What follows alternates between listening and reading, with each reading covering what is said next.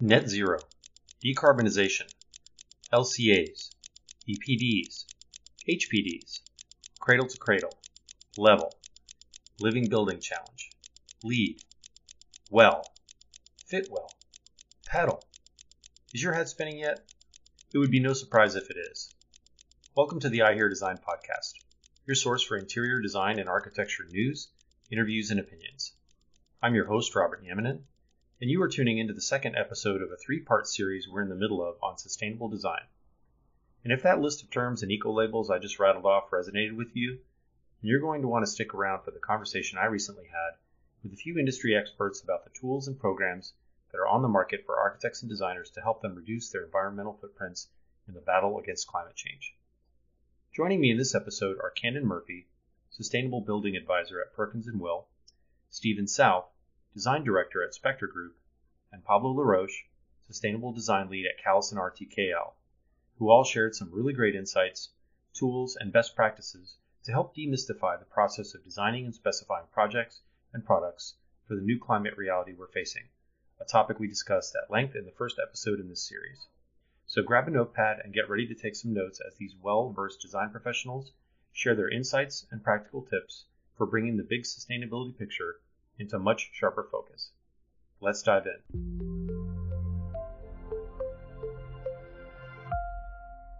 Well, hi, Candon, uh, Stephen, Pablo. Welcome to the I Hear Design podcast. Thanks so much for being here. Thank you. Yes, thank you for having us. Yeah, thank, thank you for inviting us. Absolutely. Well, I'm honored that you're all here to talk about sustainability with us because um, just looking at your titles and the firms that you represent, I feel like I've got some really heavy hitters in the room here, which is awesome. Um, but but for our listeners that may not be familiar with who you are uh, and what you do, could each of you go around and just give us the quick elevator pitch on what you do at your respective firms? And uh, Candon, why don't you go first? Sure. I'm Candon Murphy, and I am a sustainable building advisor with Perkins and Will. Um, I'm out of the Dallas studio, which is our largest studio actually in the firm, but um, our firm is quite large. We have 20 studios uh, across the world, and we are multidisciplinary um, firm with many services available. Sure. Great. What about you, Stephen? I'm Stephen South. I'm a design director at Spector Group. I'm based here in New York City, but we also have an office in Miami and um, represent probably more of a smaller practice. But um, you know, I work with the teams here who meeting specifications on projects that really help to drive the topic that we're talking about today. Great. All right. And last but not least, Pablo, uh, tell us about yourself. Yes, I'm Pablo LaRoche, and I lead uh, Callison RTKL sustainability team. Um, we are uh, we're the firm's in-house uh, consultants. We work with all our offices supporting the design of projects. Really, our goal is to work closely with the teams to develop and test ideas together. And because of the testing of these ideas, we have a strong emphasis on building simulation. We strongly believe in again generating and creating ideas, but also testing and demonstrating that these ideas actually work. Okay, great. Well, thank you all so much for that. And as I mentioned kind of offline before we get started here, um, our first episode in this three part series on sustainability, we talked about the new climate reality that we all face and some of these big picture concepts around carbon reduction and net zero targets. And um, one of the things that struck me about the conversation I had with my previous guests, uh, Walker from HLW and Jay Valgora from Studio V Architecture, was how willing they were to share ideas uh, around what their firms were doing to tackle this issue of climate change and carbon reduction in the built environment. Um, because to me, it seems like in the past there's been sort of this um, more of a guarded, uh, proprietary spirit, if you will, around what firms are doing as a way to kind of get a leg up on the competition. But these two guys, I mean, they literally exchange phone numbers so they can share design strategies, you know, around mass timber, for example, um, following the podcast, which I just thought was so refreshing. And it's also why I'm really excited to have all of you here today at the table because um, I sense that same sort of spirit of cooperation about coming together to discuss like such an important issue um, that the entire industry you know faces collectively.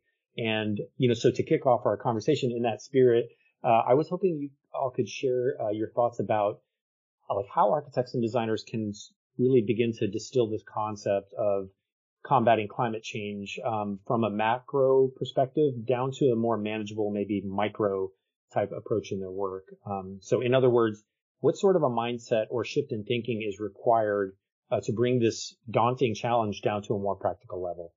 Pablo, how about we start with you? Sure. I think uh, I'd start to say it is a daunting challenge, right? It is, um, uh, let's say, scary when you think about mm-hmm. all the issues that are involved. And the key thing is that there's no one single solution to this climate emergency.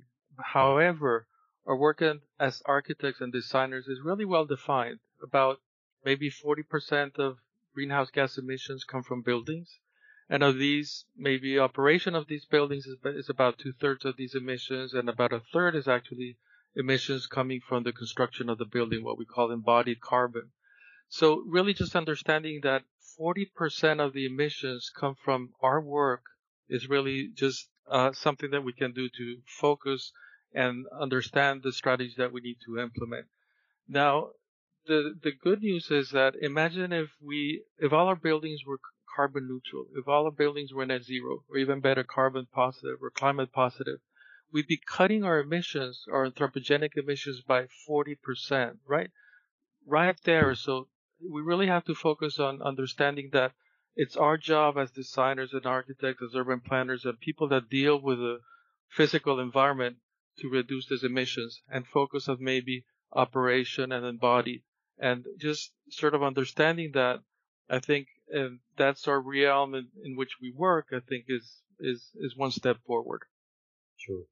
Uh, Candon, uh, do you want yeah. to add to that? Ch- yeah, absolutely chiming in. Um, thank you, Pablo. It's, it's true that understanding the difference between operational and embodied carbon is so important because we, as architects and designers, can have effect really on both. Um, working with your consultants and in your specifications, uh, themselves, but uh, thinking about like how you can break that out into manageable pieces can be also the biggest challenge. Like, what do you hmm. tackle first?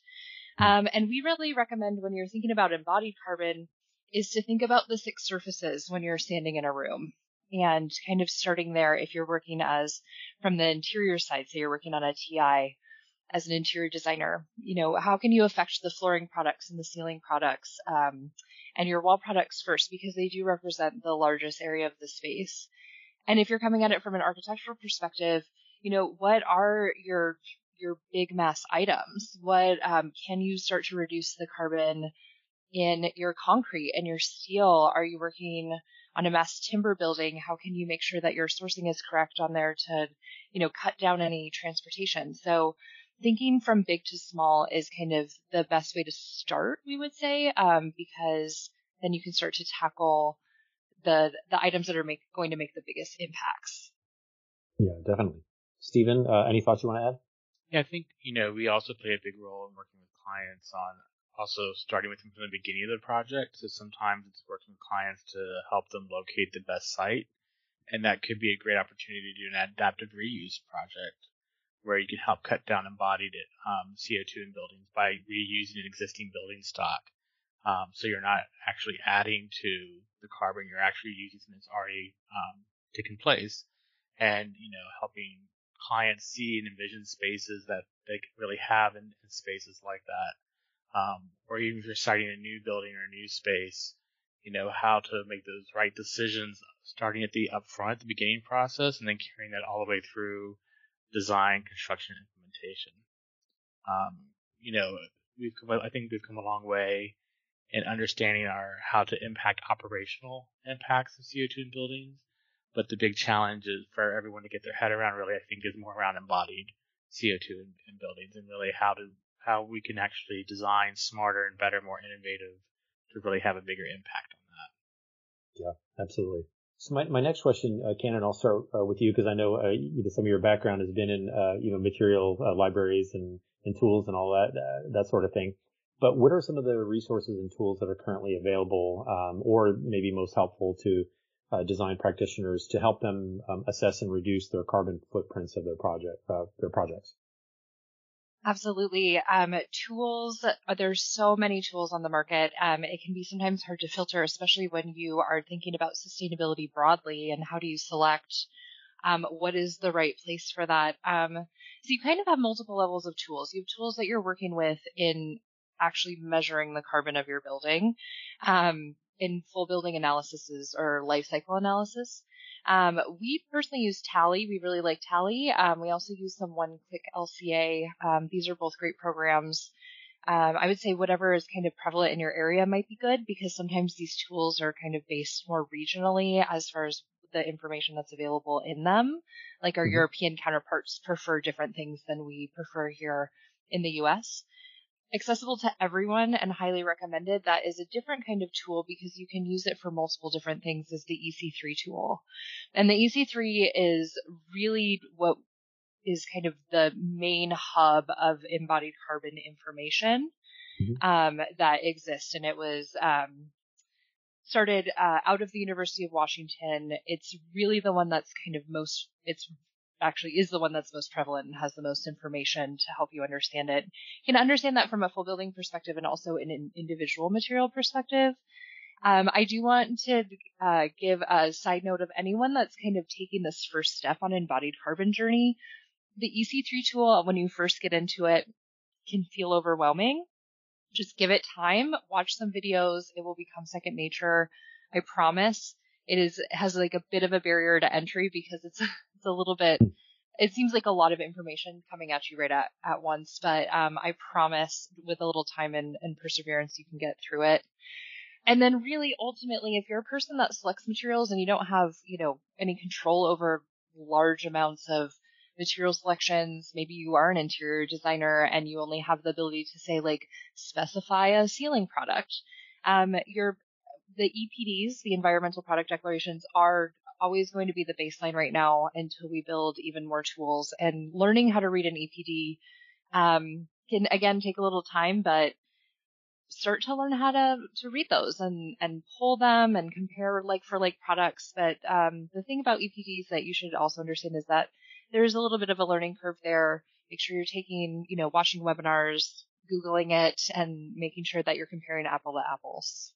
Um, there are databases for EPDs. There's many on the market. We really like sustainable minds and mindful materials. Um, and then you can also get them directly through manufacturers. Uh, Steve or Pablo, you want to add anything to that? Those are exactly the ones that I was going to talk about as well. I think those are great. I mean, the nice thing about the EC3, it's open source, so everyone can have access to it. Um, and I think what Candon said, you know, with this, you know, this process, if you're just starting to get into it, it does seem overwhelming, but the more you do it, the more you get into it, the more second nature it becomes. And I just think it makes us better designers. Um, and using these tools properly and, and getting embedded in is, I think, a really important part of the design process.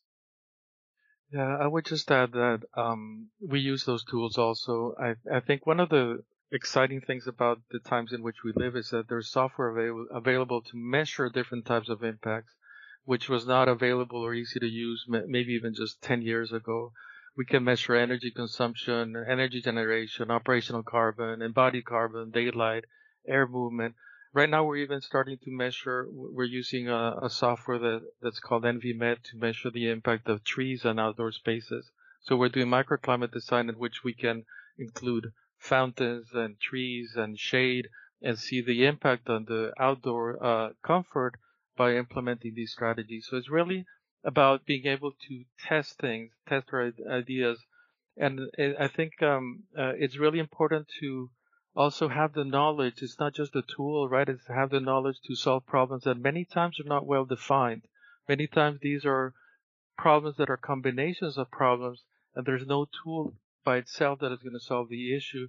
And we have to understand how to approach it in a, in a sort of like a different mindset and have some understanding of uh, basic building physics and how things move and uh, to really use these tools carefully. So I, I would just add that is the, also the understanding of how what these tools are doing that is also important. And I think we would all agree on that. It's not just the tool itself.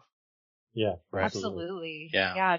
Chiming in on that, like, um, it's it's true. We need to think critically about all of these um, aspects as we're moving. I mean, you know, we're moving into the future, right? These are things that we didn't use to met like even 10 years ago, even five years ago for some of them, and understanding how to use a combination of things um, to create data that is measurable that we can constantly improve upon is just kind of our first step in sustainability journeys. We're all learning this right now.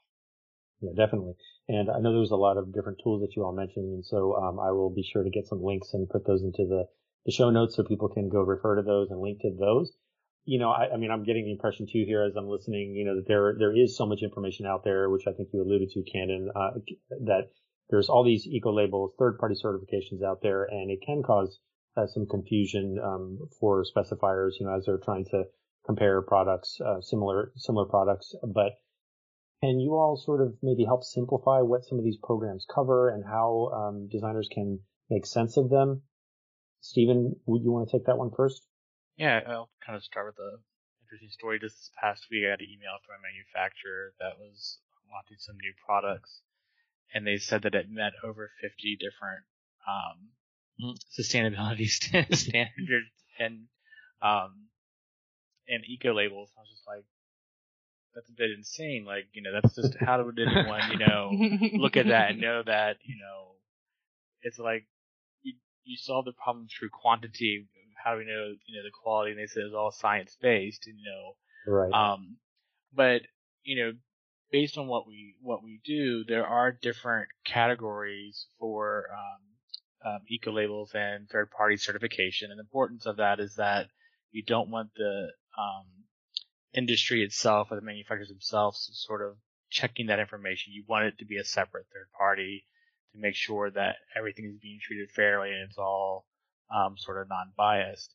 And you know, with that, there are a few certifications under how we do building construction, how we put the buildings together, and that's you know with Living Building Challenge, LEED Well, Cradle to Cradle. There's things that deal with just building materials themselves. So when you're actually looking at products that you're specifying, you're looking at the Declare label and BIFMA and GREENGUARD certification. In, um, there's things just around cleaning chemicals and services, mm-hmm. uh, even electronic products. So you want to find what's the, what product you're looking for and what that actual industry category is. And there's usually, you know, anywhere between a couple to like maybe four or five um, third party certifications that apply to that product, that material, or that construction method that you can then use. And um, and you know that's not that's not 50 that would be applied to one mm-hmm. product type. sure, um, sure.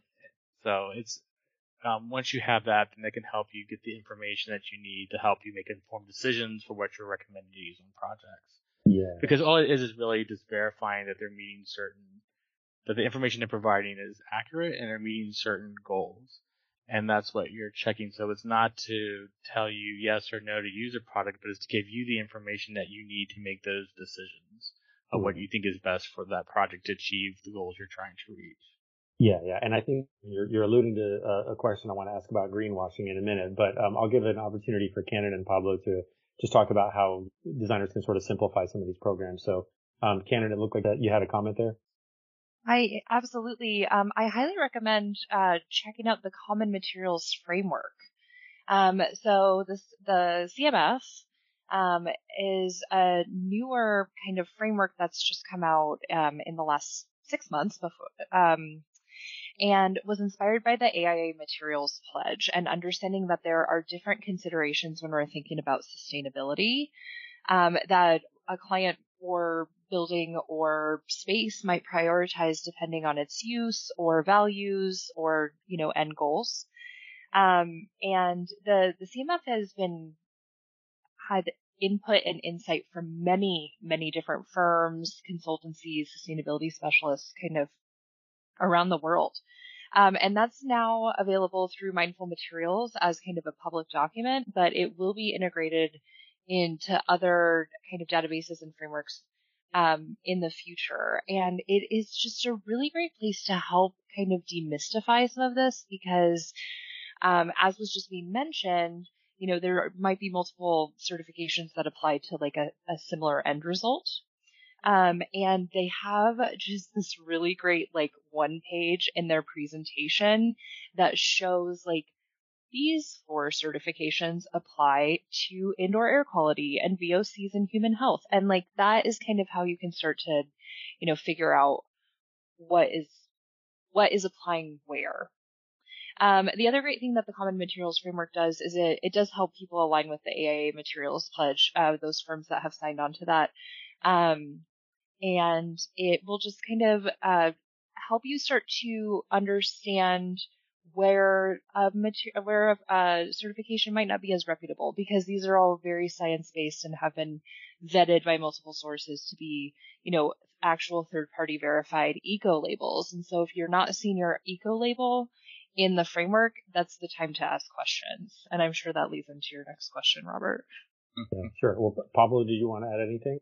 Well, yeah, just um, I I, I think uh, all of that is really good. I I just add maybe that um, uh, there's and generally like two types of certifications for buildings. Some some that focus on the building performance itself, and others on the human sort of aspect of the occupants of the buildings and the wellness of of these uh, occupants. Like a couple of years ago, we did a study in which we compared uh, I think it was like 12 uh, rating systems for a client, and they were interested in seeing which one would be more appropriate for their facilities, and if they needed to develop one sort of based on these. And we found many uh, interesting things, like for example, um, when we compared the weight and their and their points, and these were just for buildings, the largest weight was really uh, energy and carbon, right? It was about 29, 30 percent of the impact of these rating systems was really on, which which really makes sense, right? To re- it's the climate emergency. And then there was water, indoor environmental quality, health and well-being, materials and waste. So it's these are all sort of typical things that are considered in these uh, building certification systems. And what I would always look for is also what is the standard behind each of these. For example, we're talking about energy. Are we talking about ASHRAE 90.1? What is the because all of these rating systems use a standard for different things and that's really what makes them helpful because they're uh, making you do a certain level of sustainability by implementing these standards so it's good to understand that there's like a specific topic that or different topics that these certification systems cover mm-hmm. and then that each one of them is supported by a different standard and that's what makes them powerful also. Right. Yeah, absolutely. And what would you say would be some of the misconceptions uh, that exist in the in the industry right now as far as project and product certifications go uh, that we ought to clear up? Well, I I think the the one that we would probably all agree on is that everybody will think, oh, it costs more, right? When we to certify a building or to implement one of these uh, programs, uh, and I would certainly say that it could be true on uh, up to a certain point on if we're just looking at first cost, but uh, codes are becoming more stringent in cities and states, and in many cases it's just really uh, simple to do, do, a little bit more and focus. For example, in some projects we're we're doing okay, we do like let's say a certain level of certification, but then we push carbon and we go for zero carbon and we are sort of looking at trying to achieve uh, a, a, good level in everything, but pushing it even more in certain levels. So um, the other part is also it's uh, it's certainly more expensive in in locations without a strong energy or sustainability code, right? Because you have to do more than what is required. But the the good news is that your the buildings are going to be more valuable in the long run. There's lots of data and research, or maybe actually I would I should say there's not enough data and research. We all know this, but it's not always easy to find the numbers to prove this to our clients that the buildings are, you know, uh, occupants are going to be more productive, are going to be happier, are going to love their spaces more, are going to interact with them more, and the buildings themselves are going to be more valuable over time because they're, they're probably going to be more resilient. They're going to be more resilient to climate change uh, they're going to be stronger and, and they're just going to uh, maintain their value over time uh, a lot better than a building that is not uh, designed with sustainability in mind. Just kind of chiming in on that, um, we also find a kind of a misconception that there is, you know, one sustainable building certification or even one eco label or transparency document that is like the one to rule them all, if you will. Um, and there there's no definitive um, you know, absolute, like this is the one and, and nothing else matters. They're all needed for different reasons and you will start to, you know, find your favorites and talking about building certifications, like that might be even regional, like what you should be focusing on. Sometimes a living building challenge is a better way to go if you're in a certain part of the country than a LEED is, or vice versa. Um, and also that a transparency document or an eco label on a material might be the only one needed, but in fact, there are many that are needed um, when working on a building when you need to consider everything about a material or a, a building or what have you. Yeah, I wanted to add a note Paula was talking about in terms of cost. Really, in um, in some cases, there's opportunities to, you know, depending on your design strategy and how you approach it, there are opportunities to help, you know, maintain cost or, or lower cost than what you might normally do. And it's about being smarter about how you design, especially maybe from an interior design standpoint. It's about really how you use materials and how much materials you use. Um, you know, we recently completed a project, but we left a lot of parts of the existing building exposed and we didn't add a lot of materials, but it added a lot of texture and interest to the space that the client and their guests really, you know, enjoy. But it was taking a very minimal approach to how we used and applied materials, but in a very smart and creative way. And it made a bigger impact and it kept the cost down to the hmm. budget that they needed it to be. Yeah, absolutely. That's a good point. Um, and so I, I, know we alluded to this earlier uh, as far as greenwashing, but um, Candon, can you talk a little bit about that um, in terms of how prevalent is it uh, still in terms of manufacturer uh, claims uh, around products and in maybe some tips on how uh, design professionals can sort of parse through what's fact and fiction?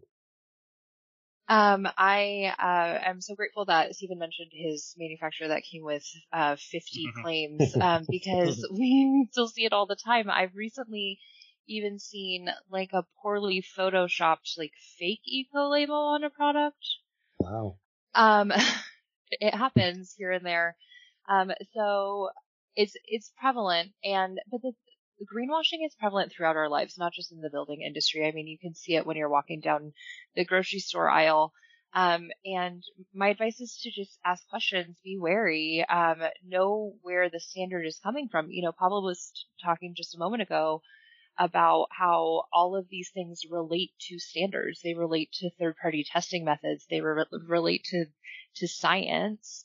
And if you know, you're seeing an eco logo or you're hearing a claim from someone that says, um, you know, we're sustainable. Well, what does that mean? How are you sustainable is the question that you should be asking and, um, and, you know, kind of doing your research on the side. Um, and then to add on that to grandiose statements, uh, we find about things like we're, you know, net positive or we're carbon negative, um, or we built a carbon negative building also, you know, kind of take that with a grain of salt. That's very difficult to do right now, and uh, this is often done through um, through RECs oh. or purchased offsets. So, um, let's we we want to figure out how to design to these things and not just throw some money at the problem because we've you know recently found out that that is not working. Yeah, I think uh, I, I, I, Camden has said it very well, and I, I just always I mean, it's prevalent. I've seen it even in EPDs, and in which it's hard to find uh, information that you need to find. You know, when you start suspecting something. Uh, I think she said it very well in the sense that just uh, try to find, try to make, a, uh, try to study, and uh, unfortunately, it's it's difficult. Like whenever I see a description of a project, it's it's the balance between how much do you have to say to uh, for an everybody audience, and how much are you going to say for the technical person that is going to look at that report or that information about the project? So there's always this balance between these two things. Sometimes it's just that we're not providing enough information, but sometimes maybe we're not providing it because we don't want to provide it because it's not uh, it's going to disclose something that is going to make the uh, the what we're saying is going to be uh, understood as not exactly 100% true. So it's just like everything in life. And as Kendall was saying, you know, we walk down, we, everything that we see now is sustainable suddenly, right? And it's mm-hmm. like, how do, why is that sustainable? You know, it's like, you know, so, so like the, the grocery store, right? Like sustainable packaging, sustainable this, sustainable that. Now, why is what I would, you know, how, how truthful is, uh, you know, compostable, uh, uh, utensils, right? The stuff that we use to eat. I mean, so all of these things, and maybe it's, it's compostable after 500 years, but then, um, it, it's, it's the same thing with everything. We just have to, uh, really try to be well informed and try to be um, critical in a good way, right? It's not that we're not going to believe everything, anything that we see, but just really try to understand what they're trying to see, what they're trying to do, and how they did whatever that is explained as, as is being done in a certain way. Sure, sure. Stephen, any uh, best practices on cutting through some of the greenwashing that's out there? I just think to add to what was already being said, you know, ask lots of questions. This is a, it's a, it's a long journey. It's not a short path. And, you know, always question everything. The more, and the more you question, the more information you garner and the more information you build within yourself to make those better decisions. And, you know, the, you know, what Pablo was saying, there, you, you do, you get things all the time that's, just create a sustainable product. Um, you know, but how did it achieve that? And, and a lot of these things, that you know, they're not silver bullets where it's just coming out and it's a quick fix. You know, these, a lot of these things take time to really vet them through, and and our understanding of things change over time too, because the more information that we get, the more we can then make better assessments of how things really affect, they really are. And so it's really about being diligent and building up that knowledge base and always asking questions and getting to get to the answers you need to help you make the right decisions. Yeah.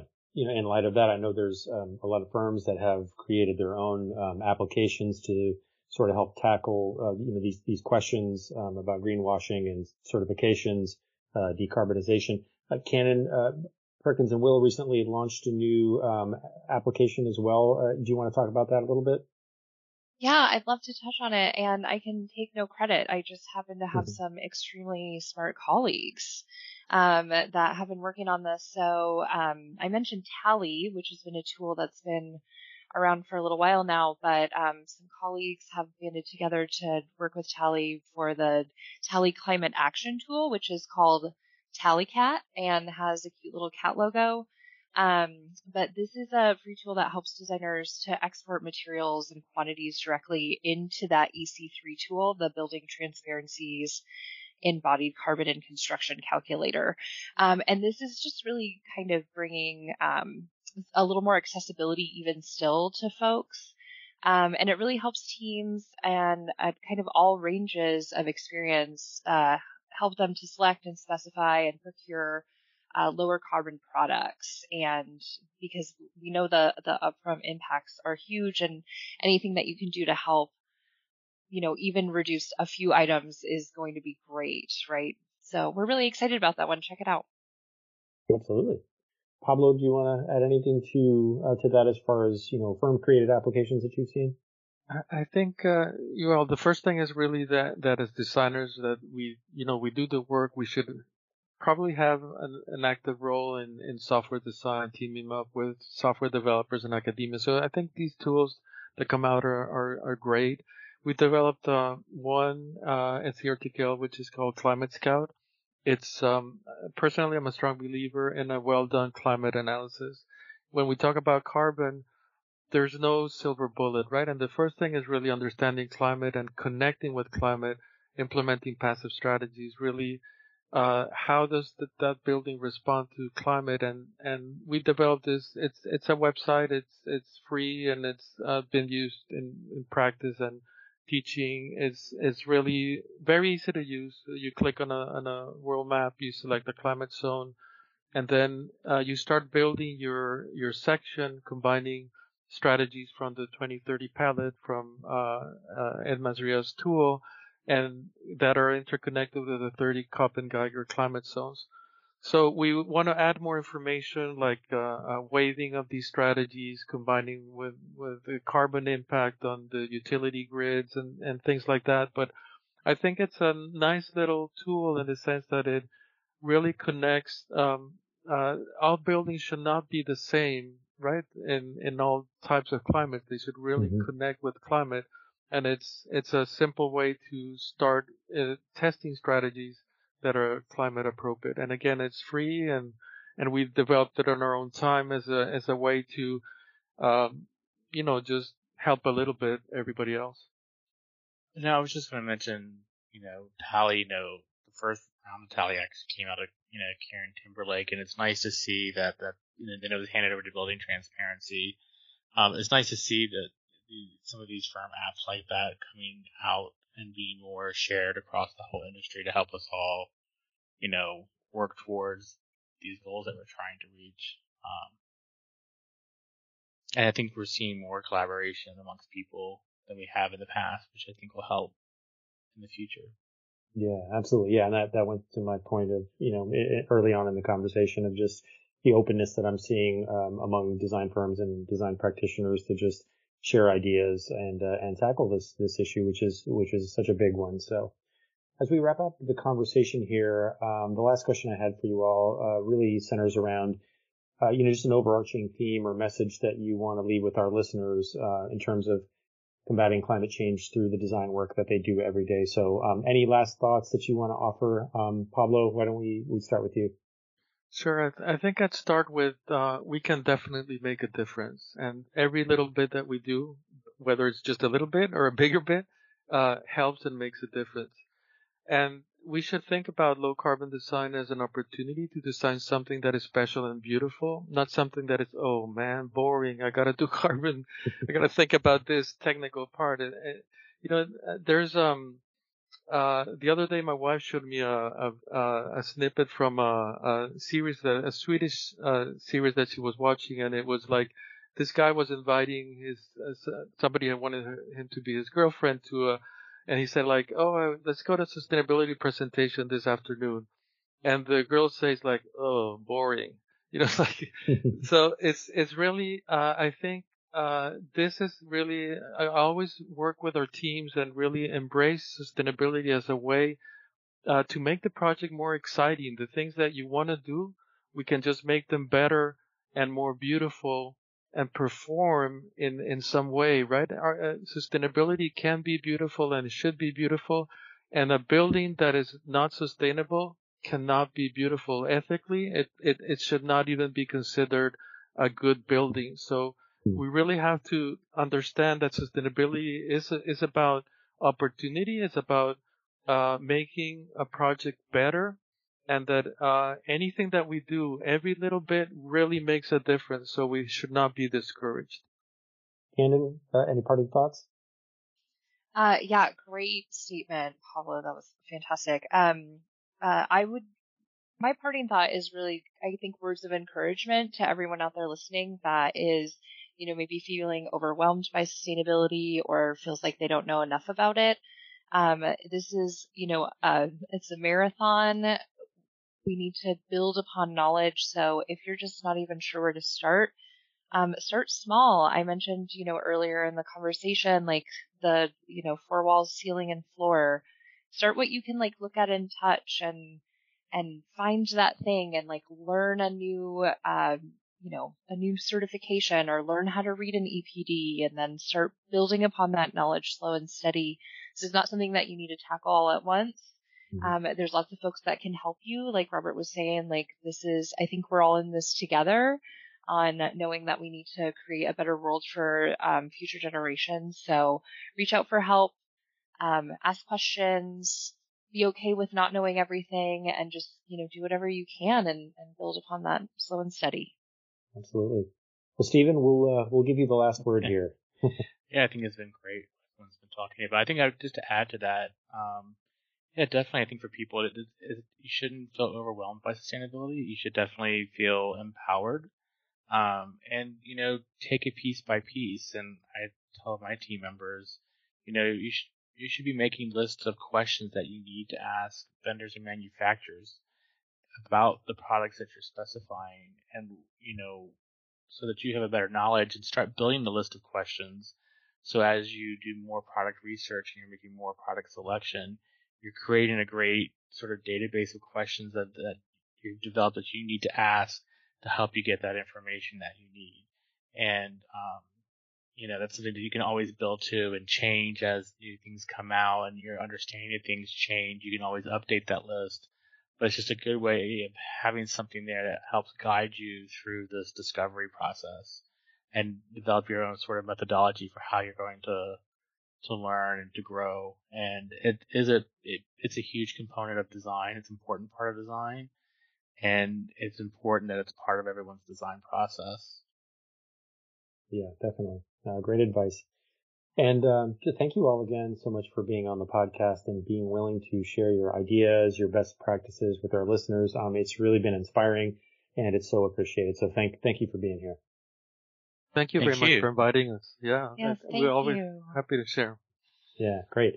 Well, for our listeners out there, if you haven't tuned into part one of this series, I encourage you to go back and revisit that conversation and keep an eye out for the final installment of our three part series in which we'll be taking a look at how the higher education market is making commitments to become more sustainable and the design strategies that are making it happen. Thanks again for tuning in. And as always, be well, everyone.